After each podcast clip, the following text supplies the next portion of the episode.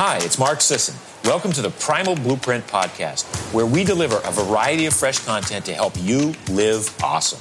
Enjoy the show. Engage with us online at marksdailyapple.com and on social media, and send your questions to info at primalblueprint.com. Okay, Dr. Greg Kelly, now we are rolling. Nice to catch up with you before the, the button went on and it seems like we have some fun stuff to talk about. And I'd just like to um, get your your background and your area of expertise.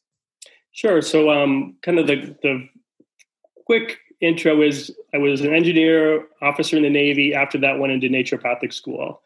Um, became a naturopathic doctor in the mid '90s, and have background seeing patients, working in corporate wellness, and most recently, I'm the um, lead formulator and part of the science team at Neurohacker Collective. So, areas I would think of myself as knowing a lot about include like, things to do with weight loss, circadian rhythms, or body clock. You know, um, I feel pretty expert on nootropics, the brain, immunity.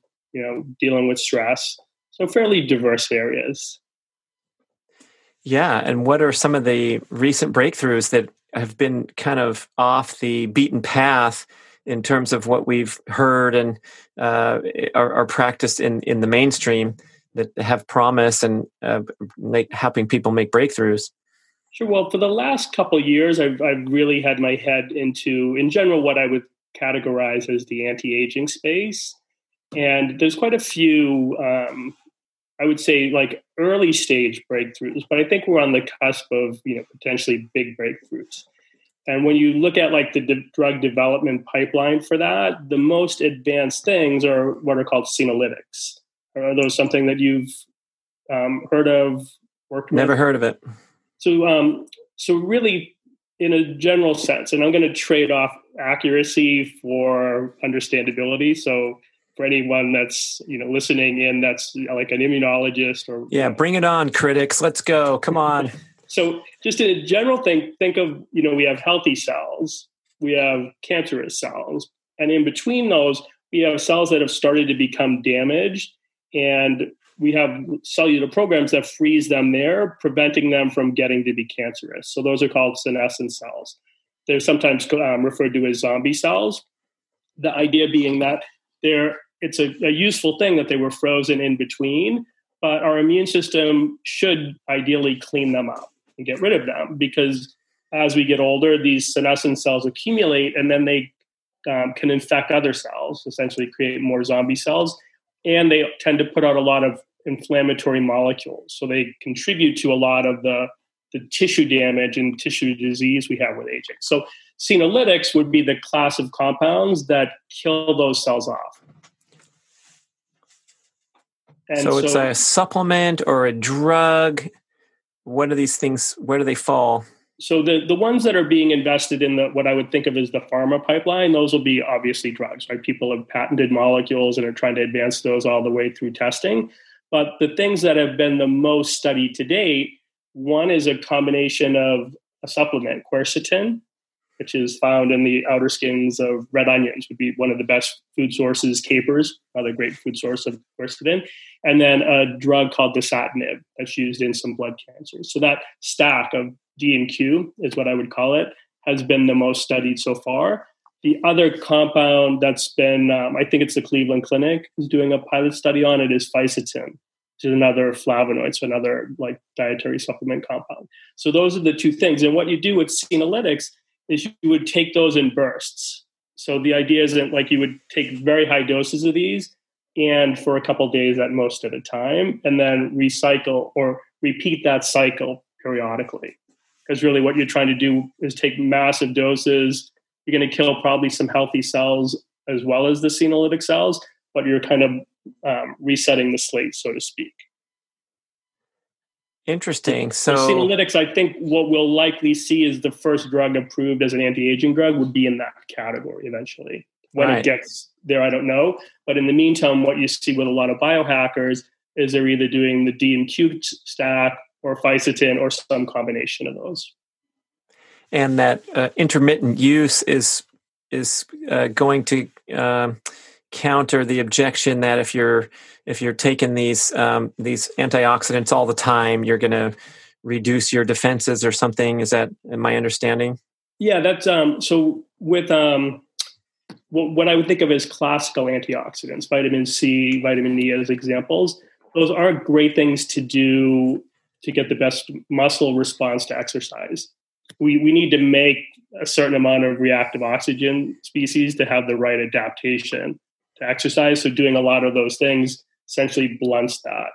Um, quercetin may be in that world too. So um, yeah, so quercetin um, is something you'll see in a lot of allergy formulas, inflammation formulas in the Whole Foods or at GNC.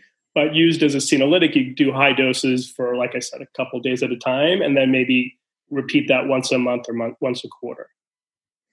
So, and then the other thing is part of the reason that these senescent cells accumulate as we get older in tissues is because our immune system's not doing a good job finding them and getting rid of them.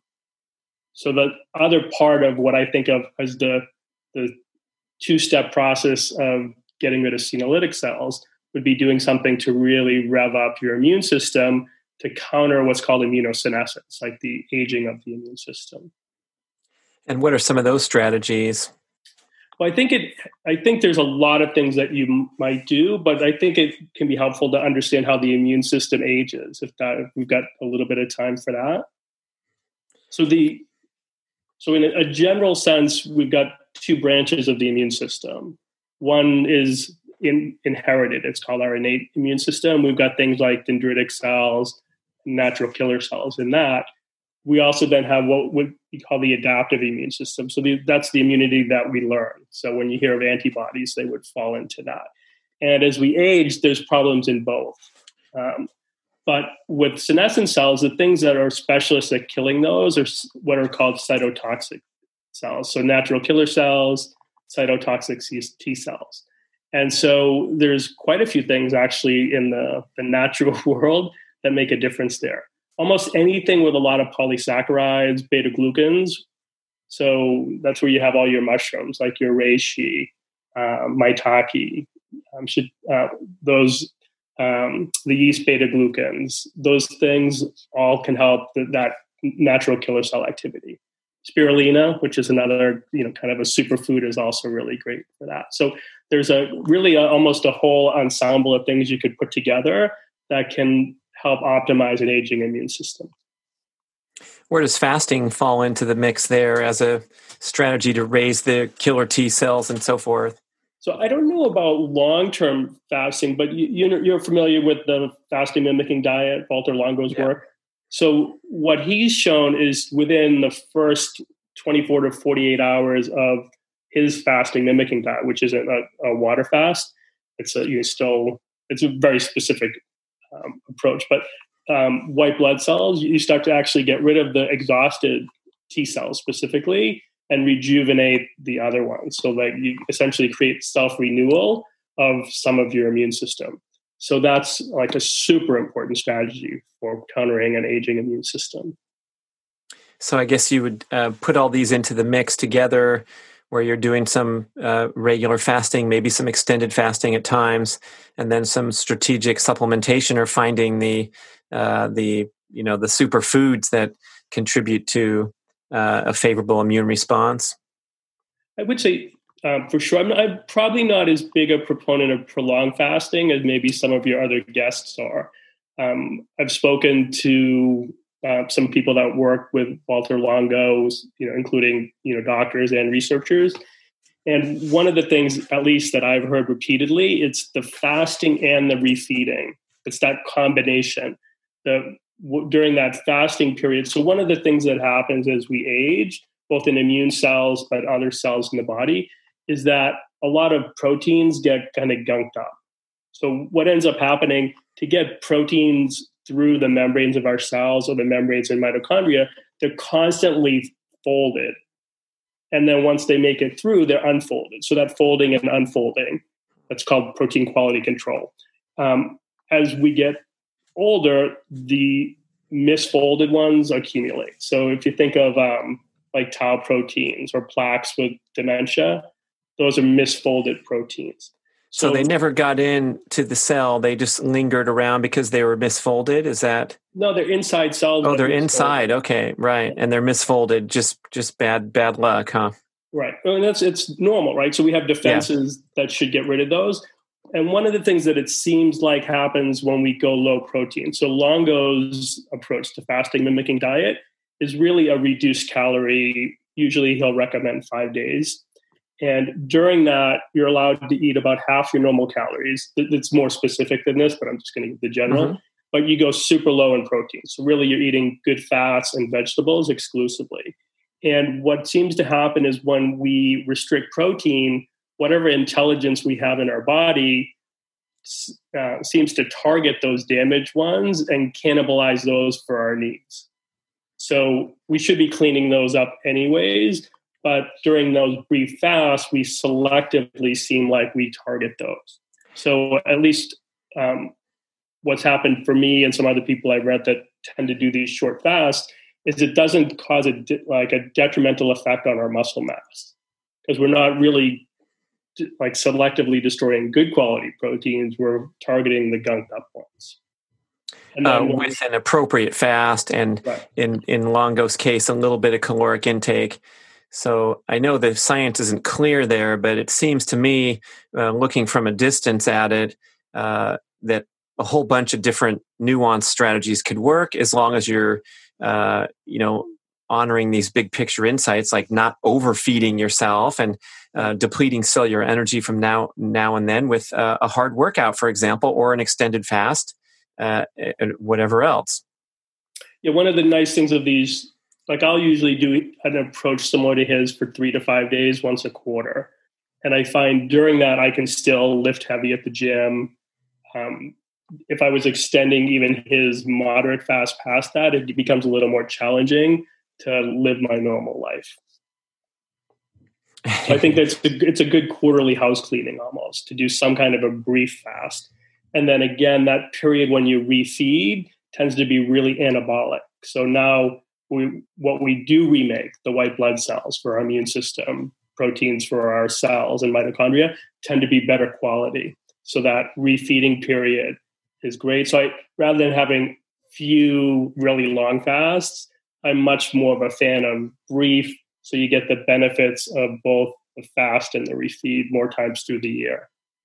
Uh, so if someone's on a 16 and 8 pattern, which has been bantered about as a highly recommended strategy where you're banking a lot of fasted hours every day, uh, would that achieve some of these goals for autophagy and the, the clean out, the recycling process?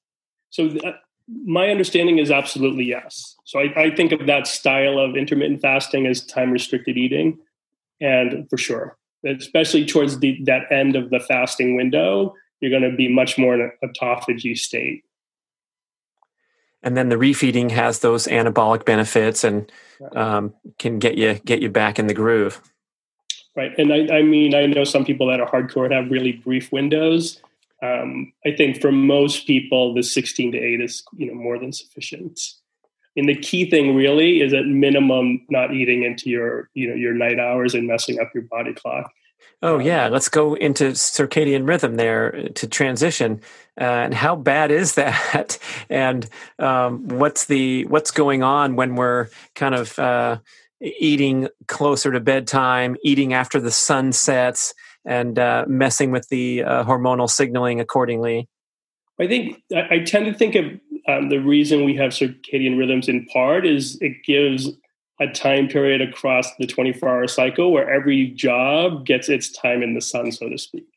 And one of the things um, that I remember being surprised about when I first started reading about circadian rhythms 20 years ago or so was that we actually make a lot of stomach acid starting around 10, 11 at night.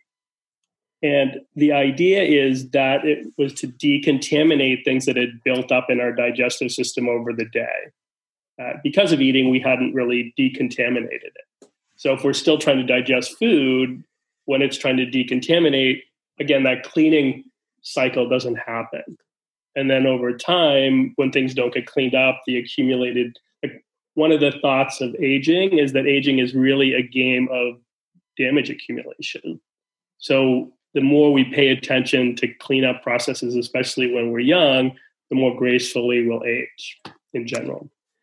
Yeah, that's a huge uh, statement or insight to appreciate. I heard it from Art De Vany first, where he said there's no such thing as healthy aging. So, you know, we're all going to die and we're all going to look differently when and perform differently when we're 50 as opposed to 25 and when we're 75. But uh, literally speaking, uh, the, the statement you just made is, is literally true. It's it's it's cellular damage rather than this uh, you know inevitable uh, process that is, is associated with chronology. Right. So there's like the way that I tend to think of it, you know, where we have our birth age, our chronological age, and then we have our functional age. So, you know, I think there's things most of us can do that will create somewhat of a gap there in a positive direction. Like we we can't avoid it altogether, but we can certainly do a lot to make it so that we age more gracefully and can do more in terms of function as we get older. Oh my gosh! Especially today in uh, USA and you know developed nations, the average is so pathetic, and you know if your functional age is is near your chronological age, you're in a pretty a pretty sorry ass group. I think Jay Leno gave a quip. Uh, he said uh, he, the news came out that uh, now 64 percent of Americans are classified as overweight or obese, um, and and then the punchline was, uh, "So I've just met my New Year's resolutions for." You know getting healthier because he's you know he, he's in there in the in the in the average. Yeah tough stu- tough stuff. Do you, do you know of any like resources to um, are you are you uh, favorable to the um, the the testing that's available um, for the telomeres or, or ways to you know accurately convey how your functional age compares to your chronological age so the smartest people I know in the anti-aging world seem to almost all be of the opinion that DNA methylation tests oh. would be the, the best of what's available. So um, GrimAge, True Age, there's different names. My DNA Age, I think, are some of the um, the names of the test, but there's there's a few different companies that do it, and so that would be one. I'm not as big a fan of uh, telomere testing for a couple of reasons. One, it's still not clear how accurate the because they're really doing it on I think it's white blood cells. It's what they're testing. How that would correspond to tissue telomeres. And it's really a noisy test, meaning if you've got a cold or flu or lots of other things, mm. can throw a monkey wrench in the accuracy. And it takes a long time. Really, like you'd want that test done over a year so you oh. get your baseline. So it's not a like a fairly quick where the DNA methylation you could get some reasonable feedback within a couple months. So um, there's also different calculations on um, it's called phenotypic age. I think it's um, Levine's work, but it's it's normal um, things from um, blood work. Uh, I think there's ten different things, and you can plug them into spreadsheet calculators, and it will crunch out your functional age. Um, another thing we use, at least at the office at Neurohacker Collective, is a device called AgeMeter, and it's um, it's basically an iPad with an app built in that has a bunch of brain tests, a hearing test, um, reaction times, but also um, pulse oximetry and spirometer or uh, Bluetooth with it. So it measures 12 things, and those those are then calculated to produce someone's functional age. Now, each one of these is going to give you a different functional age.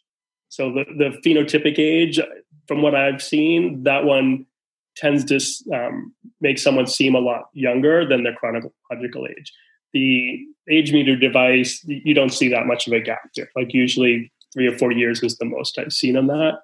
Um, but they, they all have their strengths and weaknesses because they're testing different things. And at this point, I don't know that we have one that's a clear winner but the my DNA or the DNA methylation, um, from what I've seen going to anti-aging conferences, that's the most used. I guess there's some practical measurements that would be relevant here. You know, I'm I'm trying to clear a high jump bar at at my age and uh, yeah. see if I can you know uh, approximate the great feats of my past or, or just uh, you know decline uh, as little as possible uh, every decade with whatever performance standards that i like to measure how many pull-ups i can do or what have you so Um, there's probably, you know, if you want to geek out, I'm sure you can do stuff, but you can also just kind of, you know, walk into the gym and see see how things think how things go. For sure, like um, what they use a lot in actually medical research on frailty or, is grip strength is one of the things. Another is um, the five minute walking test. So it's basically how like how fast like your gait speed is. And so if you find yourself walking slower and slower, that's you know not a great thing. And then balance, you know, so especially balancing on one foot with um like eyes closed would be a good test, right? Because mm. that has to integrate a lot of things. Love it. So, like some of those things improve with practice, but they're good functional tests for how healthy we are in a aging sense. Yeah, and in our book Keto for Life, we cite research from the Cooper Institute in Dallas, the, the aerobics uh, pr- promoters, and they like to use the one mile run time at age 50 as a huge predictor of longevity or your chances of making it to age 85 in good health and the cutoff standards for superior, where if a male can run seven minutes or a female eight minutes, or excuse me, eight minutes and nine minutes, I think was the superior category. And then if you can't run a 12 minute mile or 13 minute mile female, uh, you're in the needs to improve category. In other words, your mortality risk is, is skyrocketed from someone who's in decent shape to be able to to hit the mile time. And I know there's um, uh, squat tests and there's push-up tests that they've done with firefighters with the same the same insight. So um, that's that's pretty fun to just kind of track things. And uh, what else is on the cutting edge that that you can talk about at Neurohacker Collective? And what do you what do you guys do? Tell us about your operation. Yeah, so um, we're basically uh, we really have two different things going on. We have our own podcast, Collective Insights. Um, and we also are a supplement company. So that's really how we make our money to sponsor some of the community things we're doing. So we started out as a nootropic company. Our first product, uh, Qualia, was the name or is the name, and it's a, a nootropic stack. So something to improve focus, attention, memory, really you know, to make the, the brain really rock. Um, our next thing we did was something designed really to help cells make more energy. So mitochondria, autophagy, some of the things we've talked about. Um, more recently, we're in the process of just launching a product we're calling Qualia Night, but it's a it, really when I think of that, getting back to circadian rhythms, we have I, I tend to think of we've got daytime physiology and nighttime physiology. So things that tend to be really like surge, say at seven to nine in the morning, are going to be at their lowest in the evening. So you think of cortisol as a like that's going to typically surge between seven and nine. And ideally the basal level of cortisol is going to be super low by midnight. And the flip of that is melatonin. So those are our like what i think of as melatonin's often talked about as a sleep hormone but it's really a darkness hormone. Even animals that sleep during the day make melatonin at night. So it's it sets that darkness physiology. And so then you have all kinds of other things. So growth hormone, the surge of that is a little bit before melatonin, I believe. Um, we have for a lot of minerals, there's a, a rhythm in the blood. So you probably heard that certain minerals compete with each other for absorption. Uh-huh. So zinc and copper are a classic one. That you know that this idea that that you know usually people will say take this ratio of zinc and copper um, because they compete. Well, in the blood, the rhythm of zinc is phased out from copper. So zinc tends to mirror cortisol. It, it, has a surge in the blood early in the morning. Copper is much more late in the day, evening. So the the reason for that, um, this might be getting a little bit like more in the weeds, but the way our body responds to things is based on change. So like quite often you'll hear like, oh, or see a study like the blood levels of folic acid were too high. Well, that really means nothing, right? It's the change in the blood levels that mm. dictates response. So think of vision or hearing. So there, there's a, an old law, it's called the Hooks Weber law. Like, believe it or not, I went all the way through naturopathic school, pre med, never once encountered this physiological law, read about it in a psychology textbook.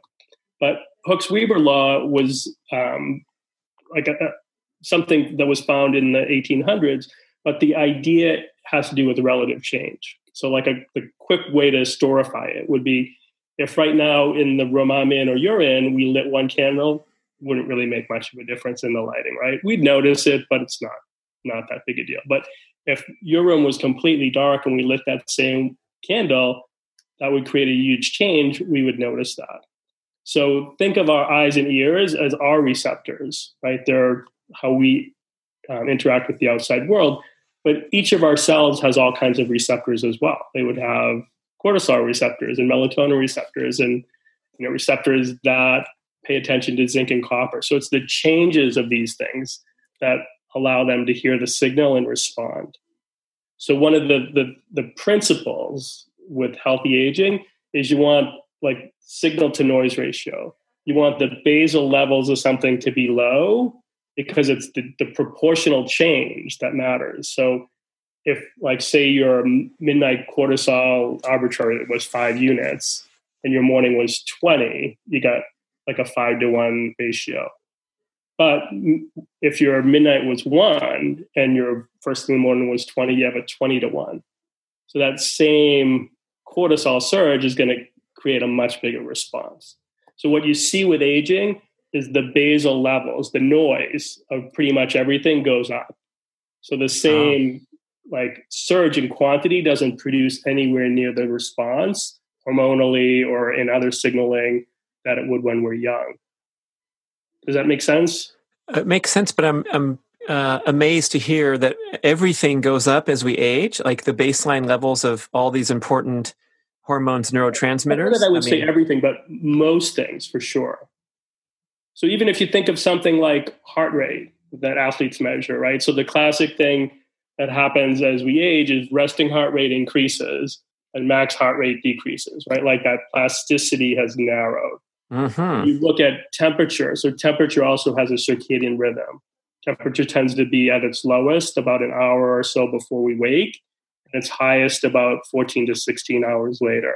So you know, say like it's if we were actually to measure it across waking hours, it would be lowest when we woke and highest, you know, say somewhere about 14 hours later. Right before and, bed, I guess, for yeah, and 16 it's hours. To, it's time to go to bed, man. It's going to start to drop as we, that's a, a cue to, I, I, call it the sleep bus. But as temperature drops, that's a, a sleepiness cue that helps us fall asleep. And the difference between that morning low and the peak, what you would see if you measure temperature in 100 people, is the healthiest people would have the biggest gap. Oh. Right. So they, they're going to at the peak be like a normal temperature, 98.6 or so. But their waking might be 96 and a half. And that's uh, there's some healthy range where if you're talking about a, an elite athlete or uh, a starting player on the Ducks football team is going to have a more temperature range during the day.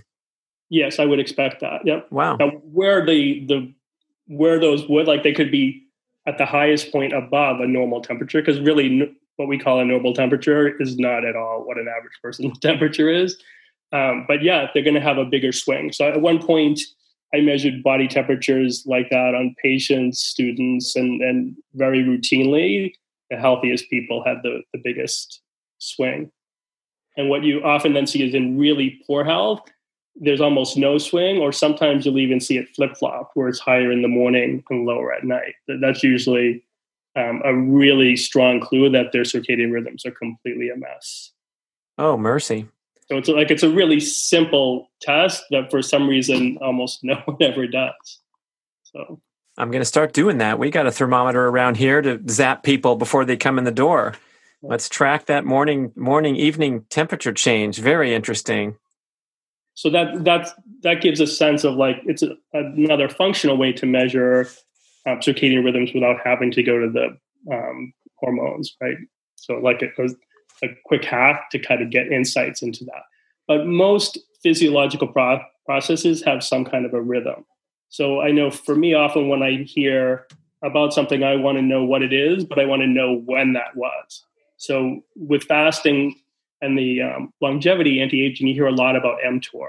Is that something your guests have talked about? Sure. And so the idea is that you want to, by going low protein or doing these fast, you um, decrease mTOR, right? And when I heard that, it didn't quite make sense to me because we also need mTOR to prevent sarcopenia, right? Like mTOR is something that's triggered by protein intake. And we know that sarcopenia, muscle wasting, is something that we don't want as we age. So there was something that just didn't make sense to me.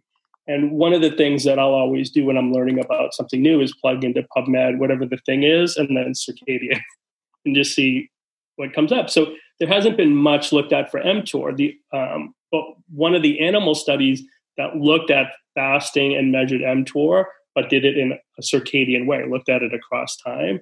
What they found out was depending when you measured mTOR, fasting either decreased it, kept it the same, or increased it. So it basically shifted the like the spike still existed. It just shifted where it was with time when we didn't have protein. So it didn't decrease it. It did if you measured it early, but if you measured it a bit later, it looked like it was unchanged. And if you measured it even later in the day, it looked like it had gone up because you shifted the rhythm later. If that makes sense, like that that big spike, you were now instead of measuring it here, this the whole thing had shifted. Right. I have also heard that uh, it might be favorable to strive for uh, sort of a pulsatile uh, delivery of these hormones so that you don't want to chronically elevate IGF and mTOR and, and, accelerate the growth factors and the cell division. But if you go on a feast or famine dietary pattern, like a, a 16 and 8, or uh, doing some regular sustained fasting where you are going to lower insulin and lower these things, and then uh, when it's time to uh, enjoy some nutritious food, you're perfectly uh, you're perfectly happy with the spike in these important uh, agents that. Uh, in in a different context, they're they're often criticized because we're talking about chronic overstimulation or chronic elevation. Right, because what I think of when we when we now get into this like inter or like time restricted eating, the sixteen to eight, by the end of that sixteen hour fasting window, since we wouldn't have had protein now for at least 16 hours, maybe more, right? That and since mTOR tends to be very responsive to protein intake, we've just now really lowered the noise level. Like mTOR's, we've allowed mTOR to get really low. So now when we do eat protein, say we have a protein in our smoothie or you know eggs for breakfast and get the mTOR surge, we're getting a really crisp signal. Right, right so that, makes that, sense. So that like that signal to noise ratio is at least how I think of things. We want to do things as much as we can to create the low background noise so that whenever we create the signal, we're getting maximal response from it. Interesting. That's one of the things with like I'm not a big fan of the you know say whatever the supplement as a multivitamin take it three times a day. Like that seems completely counterintuitive to me. Like uh, why would we want to create like the same levels of something in our blood across the entire day, huh. zinc, right? That has a, on its own a fairly strong surge just in the morning. It would make much more sense to do, do your zinc with breakfast, maybe your copper with dinner. So, for optimizing circadian, uh, there other insights about meal timing that you favor or even the timing of your workouts? I know we don't want to eat uh, near that that 10 p.m when the stomach acid starts to come out to play so that's a good one. Um, or, or, you know try to limit your caloric intake after dark when uh, you start to go into repair and restoration mode rather than digestion and anabolic uh, factors going on. So we got that one down but are there some other ones that you uh, that you like coffee obviously makes a huge impact on body clock and so um, like at least for me and I, I, don't know that this would be something i could generalize to everyone but to some people for sure i can get away with coffee without it really disrupting my sleep wake cycles if i have it before noon and keep it moderate if i have, I, I can't even get away with coffee ice cream at dinner just a wow. small amount of coffee and is enough to throw a little bit of a monkey wrench in my sleep. So anything with caffeine for a lot of people, the, the timing is going to really matter. And so coffee generally early in our biological day, like in the sun's day, is going to be you know fairly neutral to the body clock. But once you get past noon, um, so I, I was in the like I said, an officer in the Navy, and you know between shift work and you know sleeplessness. The Navy ran on coffee in the 80s when I was an officer, but you know you end up desensitizing to it as well. So coffee's a big one. But one of the things um, I mentioned that we had worked on a like a product we're calling Qualia Night. Uh, we probably spent two years um, at Neurohacker Collective researching different ingredients, mocking up mixes of different herbs, amino acids, vitamins, minerals, and having people take them. And one of the things that we found is even taking things at dinner, so many things were not neutral for sleep. Like, never mind beneficial. That a lot of these things that would seem like, huh, let's put this in and have people take it for dinner and see what happens. And all of a sudden, their sleep would be completely chaotic. So, my guess would be a lot of like a lot of people that are well intentioned taking good things, but maybe taking supplement, some of it with breakfast, some of it with, with dinner.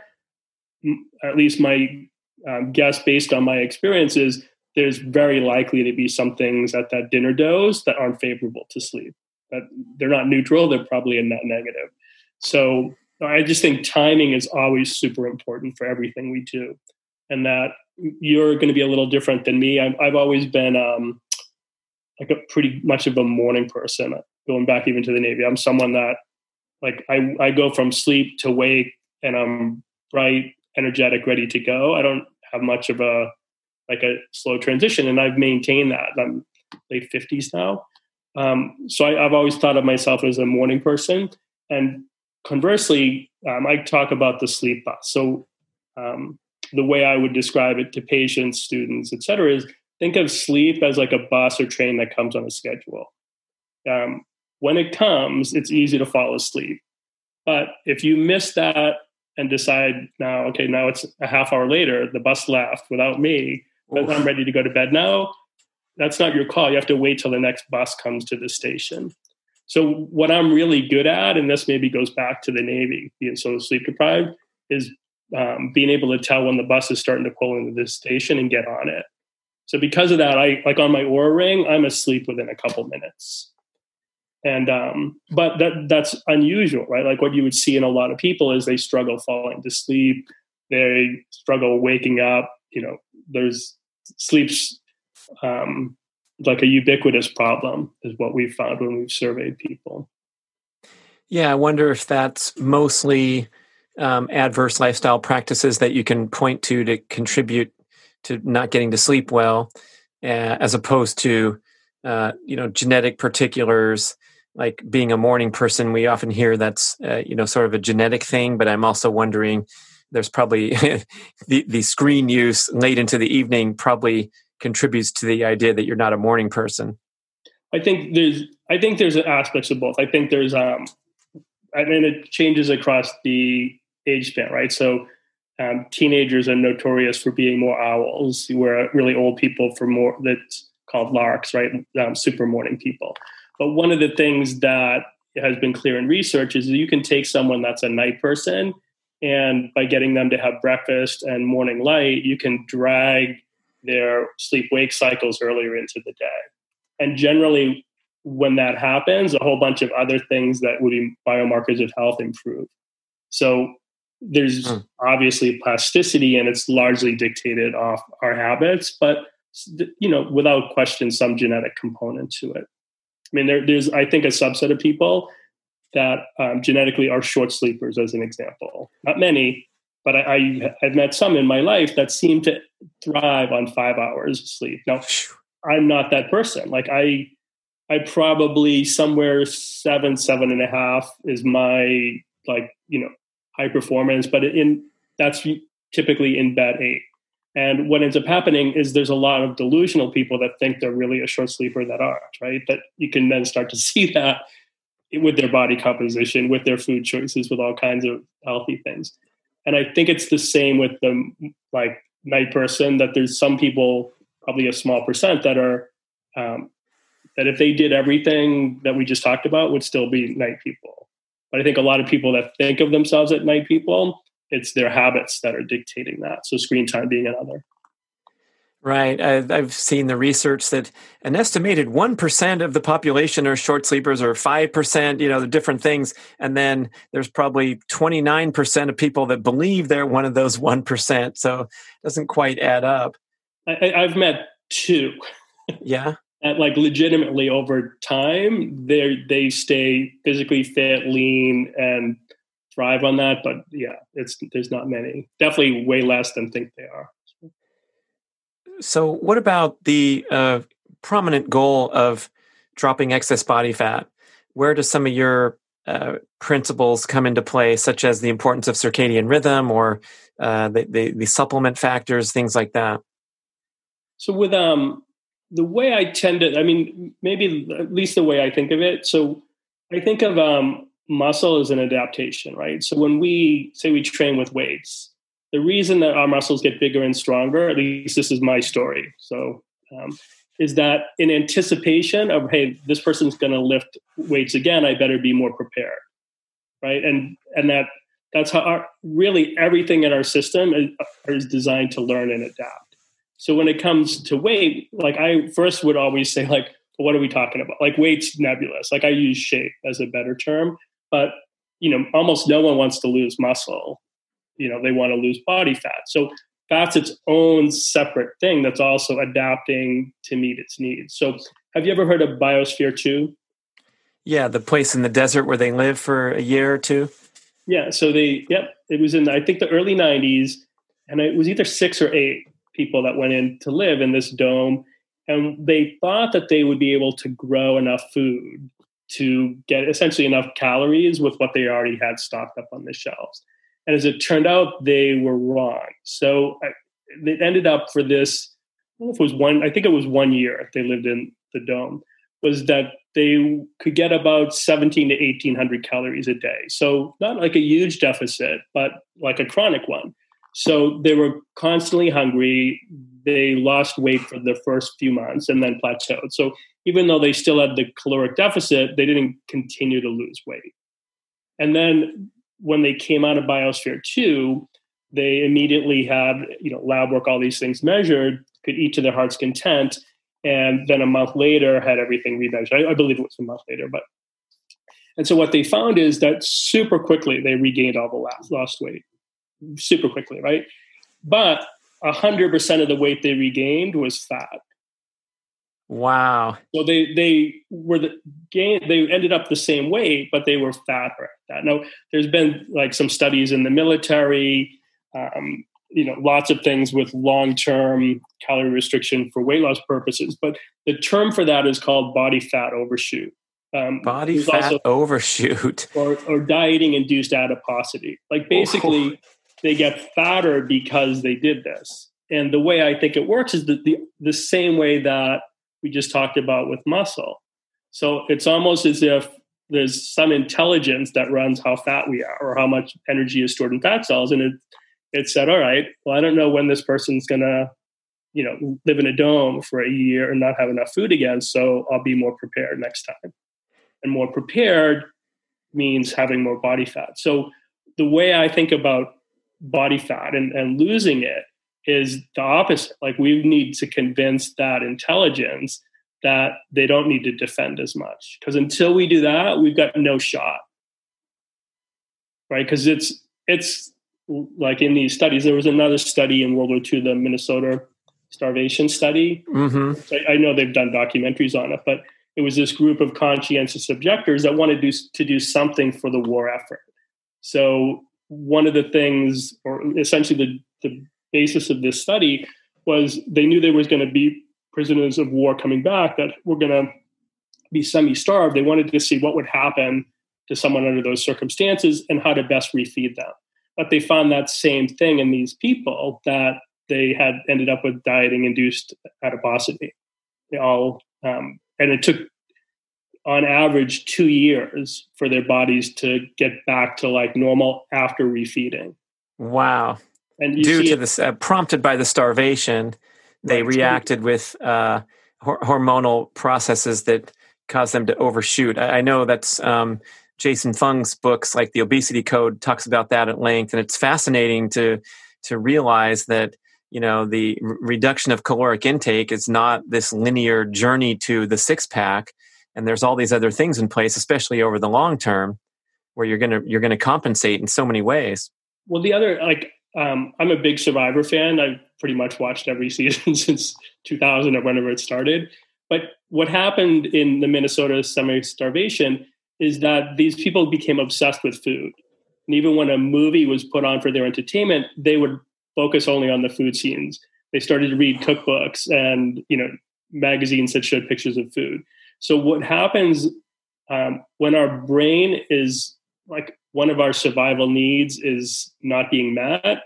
The brain really gets all of its bandwidth consumed with that. So what you would see on Survivor is that within you know a week on Survivor, they're talking about food, all the rewards of food for a reason. That's the main thing they want. So what happens when we try to restrict calories for any duration of time, and it, it kicks in quickly, is that that part of our brain is really focused on getting that need met.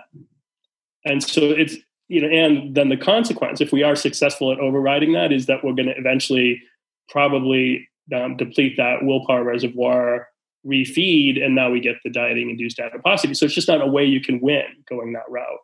Where you know there are like the intermittent fasting, working on sleep, body clock. I tend to think of when um, movement as like frequency of movement mm. is a super important thing for staying lean Nice. So if you think in terms of like um, someone in a big city, right, a big part of their lifestyle is just walking different places because it's more convenient than anything else.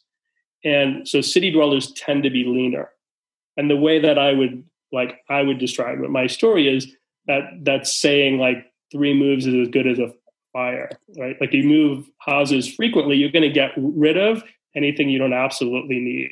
I, have never heard that. That's great. Three moves is as good as a fire yeah. as far as purging junk. Yeah.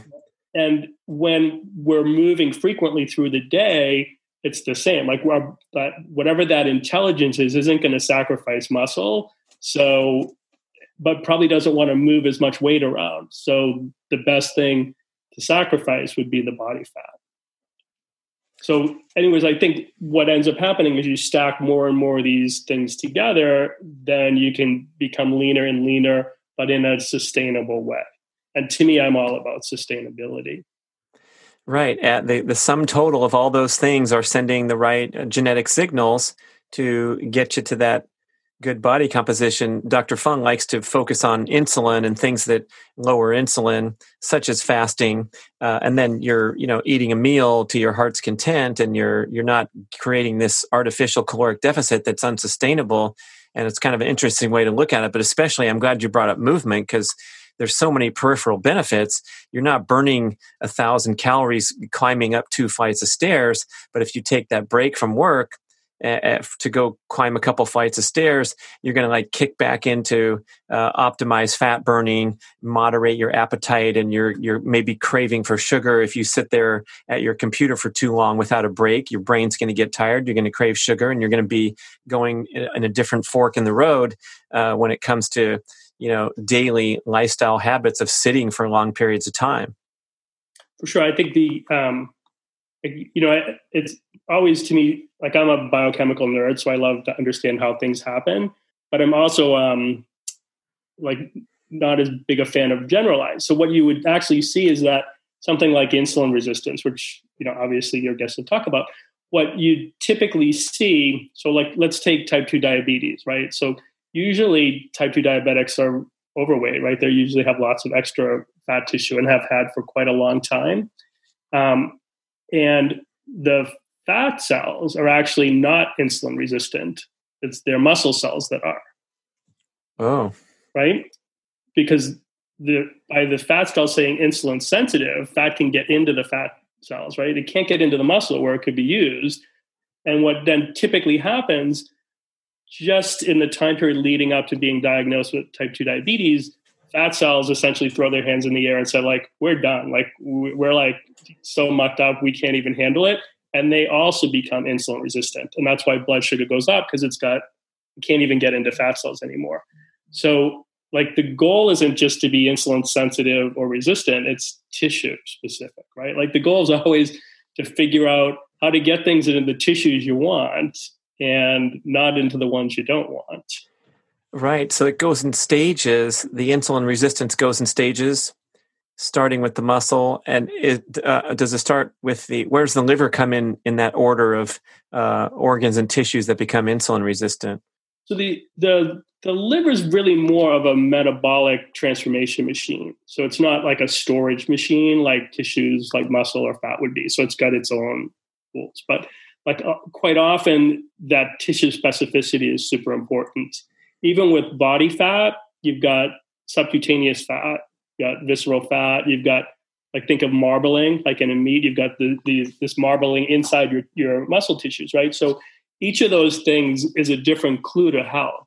Like in general, subcutaneous fat is not uh, negative for health. It tends to, depending where that is, it actually can be health positive in terms of its associations. And um, so this was an interesting study since you're an ex triathlete, right? Yeah, yeah. So um, I, if you um, just think in terms of subcutaneous fat, which endurance athlete would you guess would over the course of decades end up with the most? Uh, a swimmer. By far right? And it's cold water. Like it's blubber right? It's that adaptation. It's it's it's an insulative fat. So what you or what has been shown in studies is when long-term swimmers stop swing, swimming they tend to gain a lot more body fat than runners that had been burning the same amount of calories right? They've been but they tend to gain it as that insulative fat because that's the adaptation that they've created by their form of training. Right. So like that's a super precise adaptation. And it's not all bad right? Brown fat's really important. That's mm-hmm. an adaptation to cold subcutaneous to insulation so it's really the visceral fat that there's um, you know not that's the unhealthy fat right that's stored in our, our organs. Liver fat obviously um, not a great thing. So um, so anyways yeah. i tend to like always think in these specific terms like like nothing's all good or all bad yeah. Well especially that uh, distinction between uh, regular old uh, subcutaneous fat and then the visceral fat which has so many health consequences and i'm wondering uh, how do we target that and get rid of that as a priority is there any uh, any any insights there? Well, I think um, sleep quality is huge for that. Oh. So sleep apnea. People, unfortunately, people with sleep apnea that's often triggered by fat, but then it causes like more visceral visceral fat to accumulate as long as it goes untreated. So my you know I think even snoring is associated with higher visceral obesity. So sleep quality to me would be a huge way to indirectly target that type of fat. Again, movement I think is really important. I know for me, um, it seems like lifting heavy weights mm. as opposed to just weight training, hmm. specifically mm. lifting heavy weights, um, and then.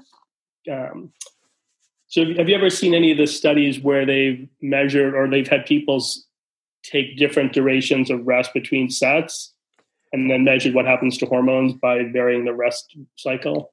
Yeah, yeah. So in one of them, and I think it was people that would be in roughly our age. Like I think we're both in our you know mid to late fifties.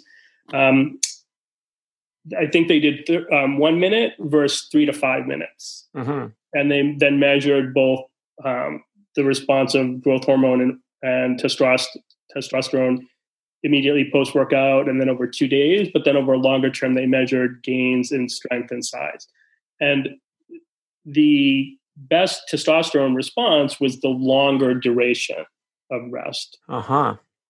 Um, and testosterone becomes, at least in my age, like a prized commodity, right? We want more of that. That's a really anabolic hormone. Growth hormone, while it's often positioned that way, it's it's the timing of it, right? Like we want a good surge in the, the late evening, right after workouts, really not that material. But mm. testosterone. So that what I found with me, I used to be one of those people in the gym that would 30 seconds between. Yeah. Things. Yeah. Tough guy. Suck it up. Right. And me too. being, yeah. I wanted to be in and out. And so after I read that study, I looked, I found other similar studies. And now, like, I have a timer on my workout app set for three minutes between. To force you I, to take it easy. And it's made a huge difference. Yeah. That and then lifting heavy weights has, I, I would say, made um, a profound shift in my waist circumference.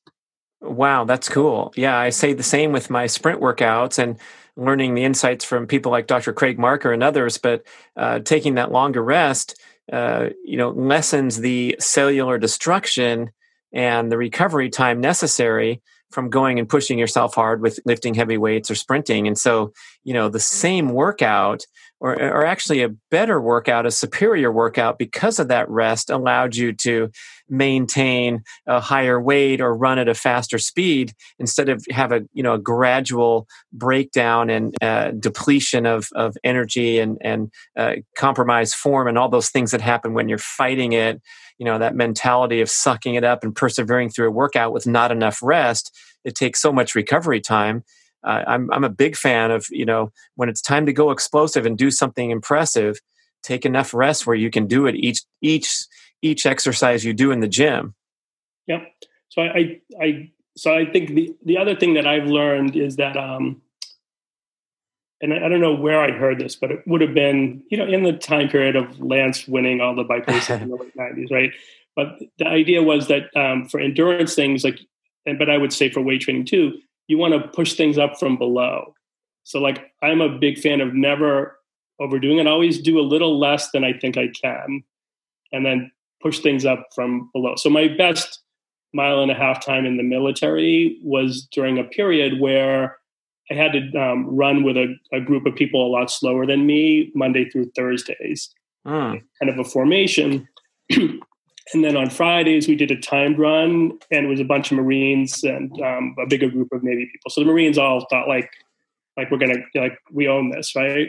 And I ended up um, over the course of those six weeks um, beating all the Marines, but they were going all out every run, and right. I was going out all out Friday. Yeah. And what I would do when I had to run that slow pace with the other people, I would just focus on breathing, like really zone in on that. So I, am a um, big proponent of like to get the best results from any exercise or even meditation, our focus is going to make a huge difference.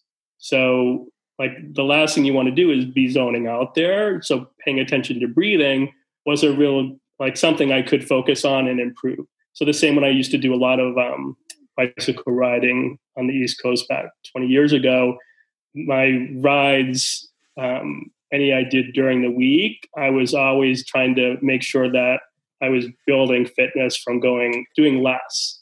Where that I was doing a lot of my riding with a, a woman that taught spinning. At the beginning of that bicycling season, she could kick my butt. She was way faster than I was in these 60, 100 mile rides we would do on the weekend um, but since I was pushing things from below up, about six weeks in, I pulled even with her. Another six weeks, I was way faster than her. Right. Moving. She had plateaued because she was just going for it way too much, I think. All those darn spinning classes blasting your legs every day. Nothing left on the weekend. Love it. So I think that, you know, I, and I think it's going to vary when you get into high level athletes. You obviously, you have to dial it in specifically, but I, I think in terms of principles, that quite often what I see is people try to overdo anything, and when you overdo anything, it tends to be more of a stress signal than a anabolic yeah. signal. So even like I have the gyms reopened in LA. Uh, they're just uh, trickling open in West Coast here. Yeah, Tahoe, and uh, I've gone into mine for the first time in months, and safe distancing, wiping down the bars. You know, just trying it out because I, I, know mine opened a week ago this past Monday, and I still have in the app I track it. You know where I was with my weight training three months ago or three and a half months ago. So I wanted to still lift heavy, but instead of saying, "Right, I'm going to do like the exact same weight and force myself to do the exact same number of repetitions," I just the first day did that amount of weight but one. Like I'm gonna yeah. I'm gonna intentionally underdo it yeah. I don't traumatize myself. So that's just my approach.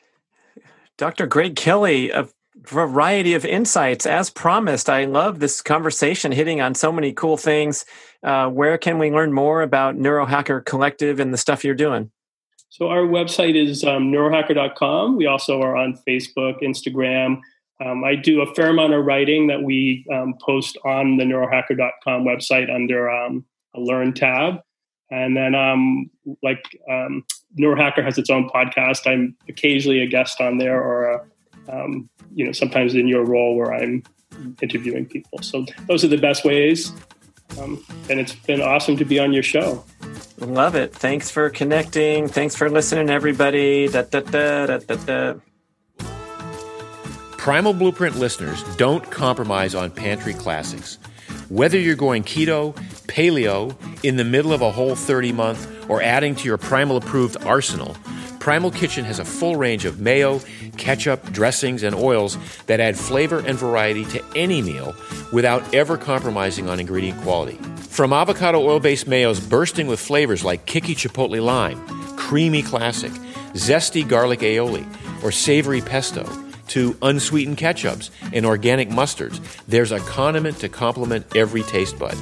Be sure to stock up on Primal Kitchen avocado oil, extra virgin olive oil, and new balsamic vinegar of Modena to add ease and great flavor to any dish, whether you're grilling, baking, broiling, braising, sauteing, or stir frying. Primal Blueprint listeners can get their favorites 20% off when they use the code Primal Blueprint at checkout.